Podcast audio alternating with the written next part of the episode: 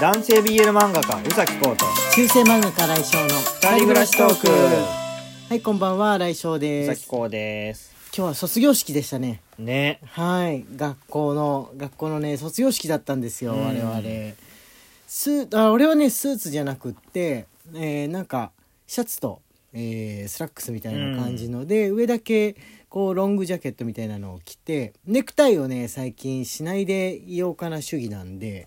あのそういった格好なんですけどこうくん久しぶりのスーツでしたねそうあのねはいはいもう作っててか買ってか作ってはないやはいはいは買ってい何年ぐらいもかなり経つうかなり経つんですよねブラックスーツだからずっと使えると思って、まあ、うん特に買い替えることもなく、なんだけど8年ぐらいは経ってるかなうん、ただスタイルがも、はいはいうはもういピチピチなんですよはいはいはいはいむあのー8年からもう10年近く前のやつだからスリムタイプなんだよねそあのーピッタピタのサイズで結構なんつうんだろうみんな若者がピタピタのサイズ着るのが流行ってた頃のやつですううよね、んうんその頃のスーツなのできはっいついきっついきつく感じるところはあるんじゃないですかなんか服でもねあの何年か前のそのまだぴったりしたのが流行っている頃の服とか買うとなんつうんだろう古着とかでもちちっちゃく感じるっていうかんなんかこれ縮んだんじゃないのみたいなその肌にまとわりつく感じが古いっていううん感覚持つじゃんこう最近の流行ってる服ってちょっとオーバーサイズのが多いから。そうそれ着慣れちゃうとねなんか10年ぐらい前の服ってなんでみんな人間はこんなピタピタのサイズを好き好んで着ていたんだろうみたいな 気持ちになることあるよね苦しい苦しいホストの子たちもみんなピターっとしたさ裾ももう足の形そのままみたいなやつとか着てたじゃんそう買い替え時だなって思いました流行変わったねうん流行変わったいやもう表はいたんだけどう、んねうんスーツだとより顕著になるかなそうんより顕著に感じるかなうそまのあいいまだにいるから別にスーツだからこそまあ、ピタッとしたサイズで着てる人、好き好きだからね、うん別にあのスリムフィットするサイジングが悪いわけじゃないんだけどこの流行りはちょっとちょっとだけこのダボっと着こなすみたいなのそがうそうそうそうそうそうん普段着やっぱそれだと礼服みたいなのでもあれなんだなって体が服との関係みたいなのを馴染むんだうなっうてんちょっとねびっくりしたねうん、びっくりしましたねって言いながら俺はねあのゆるっとした服を買い替えて一人だけちゃっか りとゆるっとした格好で行ったんですけどもねはい、えーじゃあ今日もねお便りを読んでいこうかと思いますえっとね大人で用のお便りが結構あの皆さん頑張って送っていただけてですね、はいもう開催できる量になりましおたーむしろ多すぎるぐらいな感じで来ましたので安心してください、えー来週の月曜日なのかな、はい来週の月曜日えーその前の日ホワイトデー配信とかで、えーライブ配信楽しくこうホワイトデーって感じでなんかうまく作ってやっていこうかなと、うんムード高めてやっていこうかなと思っている翌日が大人デーっていうねうんこのギャッ プと言いながらホワイトデーも別になんか途中から昭和トークになったりとかなんだりとするでしょうかするよねホワイトデーだけでうんトーク持たないもん、持たない、うん持たないですねうんまあやっぱみんなと一緒に作っていくものだから、えーまあ、皆さんとのその会話の中で考えてな雰囲気作っていく感じですかね。といってももうアーカイブ配信されるようになったわけなんでそのライブ配信自体でこう危ない言葉を言うのとかは前以上にあれですね気をつけないといけないそうだねうん、感じですので、うんそこら辺はまあみんなで、えー考えていきましょうということでじゃあお便りを読んでってもらおうかと思いますはいじゃあこちらからお願いしますはいともちより元気の玉ありがとうごはざいまいす、ともちーさんありがとうございます新井先生、宇崎先生、こんばんは。この間、ツーブロック禁止が話題になりましたが、ツイッターを見ていたら、中学生の男子の下着が白のブリーフという規定があるというコメントを見てびっくりしました。ーそのコメント欄を見ていたら、うちではベージュのブリーフですと書かれている方がいて、さらにびっくり。ベージュのブリーフを売って売ってるのをななかなか見ないのですが、透けるからとか柄が悪く見えるからとかの理由らしいですが、男子の制服のズボンってそんなに透けたりしませんよね。どうやって違反してるかか確かめるのかも疑疑問でした。先生たちはこの規定どう思いますかということですね。はい元気の玉ありがとうございますいや、守らなくていいんじゃないかな。ねあでも検査すんのかなでもその検査のこうやり方の方が最終的にはなんか教育問題とかになりそうだよねね行き過ぎた検査とか言って、そうなるからね男子に膝までズボンを下ろして一人一人チェックする教諭とかそういうので、うんなんかね逮捕されてまた緩まるみたいな事件 起きるこのまま行くと事件起きるうん多分その行き過ぎた教育系事件が起きるような気がしますねベージュのブリーフなんか売ってるんだなえー、見たことないけどなえまあ売ってるのかもブリーフのコーナー自体見ないからー、ブリーフまだ売ってんのかなあブリコーナーがあんのかなう、んちょっとおじいちゃん用の下着とかと一緒に置いてあったりするじゃんそうそうそうそうそうそうだからあんま立ち寄らないっていうか目に入ってなかったかもしれないですねあのユニとか行くとその近所のうんピアゴかなとか行くと割と近所の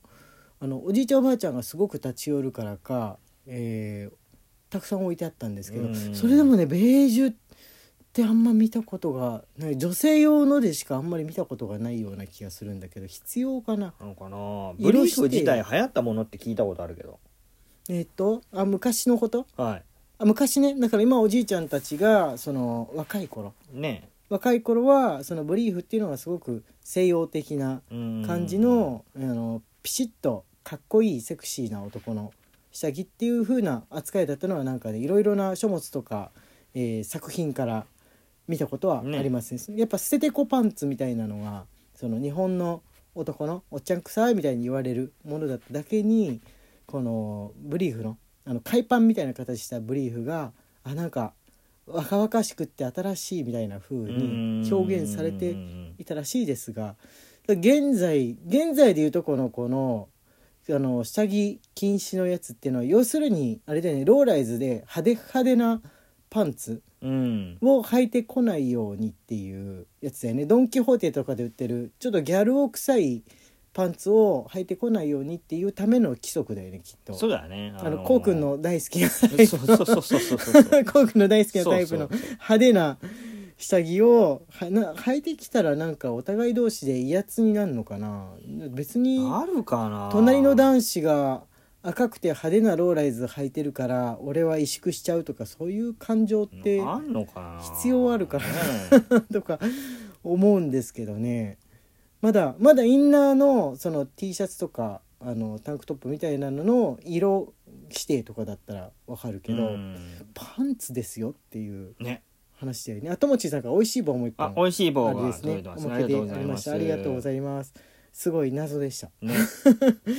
はい、えっ、ー、とじゃあ次こちらお願いしまポす。ポココより楽しい竹ポポココさんありがとうございますありがとうございます。ライブ配信デイリー1位おめでとうございます温かく優しいお二人が大好きですとのことおでおすありが楽とうしございいます竹ありがとうございます。楽しい竹のこのデザインなんか見てるとね楽しい気持ちになってくるよね。このざっくりした感じが好き。はいじゃあ次こちらお願いシしフォまンシすフ。ォンさんから元気の玉いただいております、はい去年名古屋に行く予定でしたがコロナで1年近く延期来月のはずが再延期になってしまいましたもう待つのもだいぶしんどいです電車に乗ってどこまでも行きたい本当ですよねおおね元気の玉ありがとうございます 名古屋もしねあの来られることができたらあの観光先としてねマウンテンっていう、えー喫茶店とか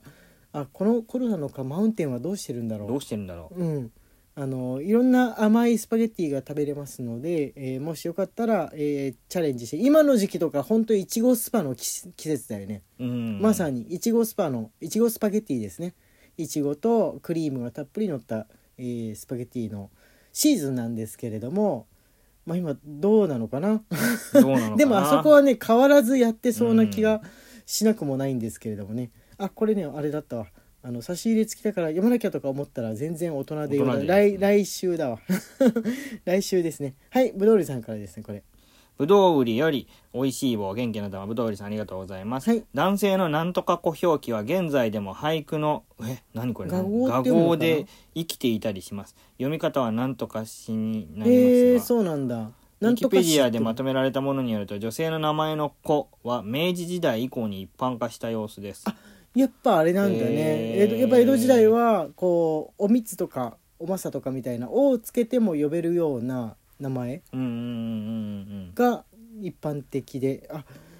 あのねあおのおばあちゃんたちでも結構まあ農村うちのおばあちゃん農村の秘書だったんですが母方の方のおばあちゃんは、あの「を」をつけたりしてあだ名をあだ名つうか、まあ、親からの呼び名おばあちゃんの親からの呼び名は例えば「春」とか「春美」とかいう名前でも「おはる」って呼んだりとか、してたっぽいですねまだだからその「子」じゃなかった 「子」じゃなかったですおばあちゃんたちのその兄弟の姉妹の名前もみんなそういう「マサ」とか「うん梅」とかそういう名前でしたね。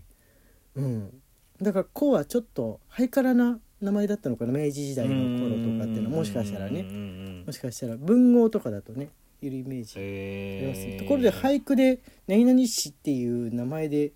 あの男性の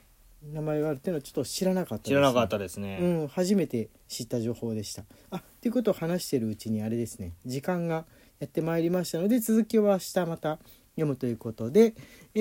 ー最初にもちょっと言いましたけどホワイトデーですね次のライブ配信は、えー3月14日の、えーホワイトデー日曜日ですので普段はあの土曜日にライブ配信をやってるんですがまあ次は日曜日ですので、えーお間違いのないようお願いします、えーアーカイブが、えー公開されますので、えーそのつもりで、えー来てくださいお名前なども気をつけてくださいということで、えー今日はここまでにしようと思います中世漫画家来翔と男性 BL 漫画家うさぎこうの二人暮らしトークでしたツイッターのフォローと番組のクリップもよろしくお願いしますはいまた明日ね